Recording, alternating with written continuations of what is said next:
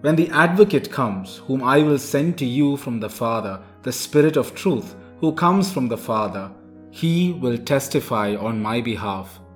John 15:26 Whenever I visit supermarkets, at different sections within the store, there would be employees posted to assist the customers with their shopping experience.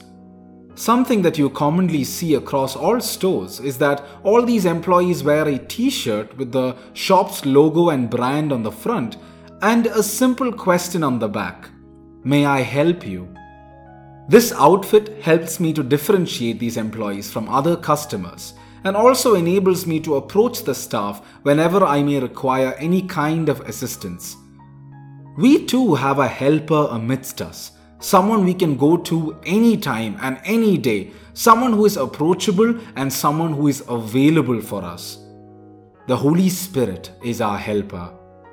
I haven't imagined the Holy Spirit wearing a t shirt, but I'm pretty sure that the one thing He consistently keeps asking me, regardless of whether I hear Him or not, is this May I help you?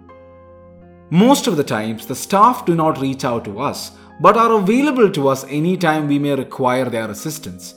There is no one who is more available to help us than the Holy Spirit. The question is do we really ask for His help?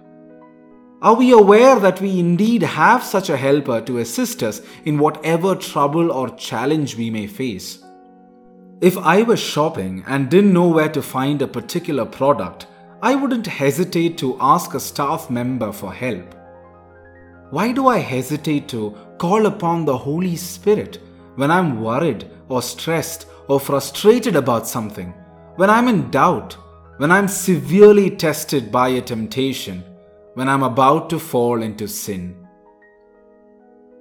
In Jesus' name, I pray for the grace to confidently reach out to the Holy Spirit in my time of need. Precious blood of Jesus, save us. You're listening to the Catholic Baby Podcast. God bless you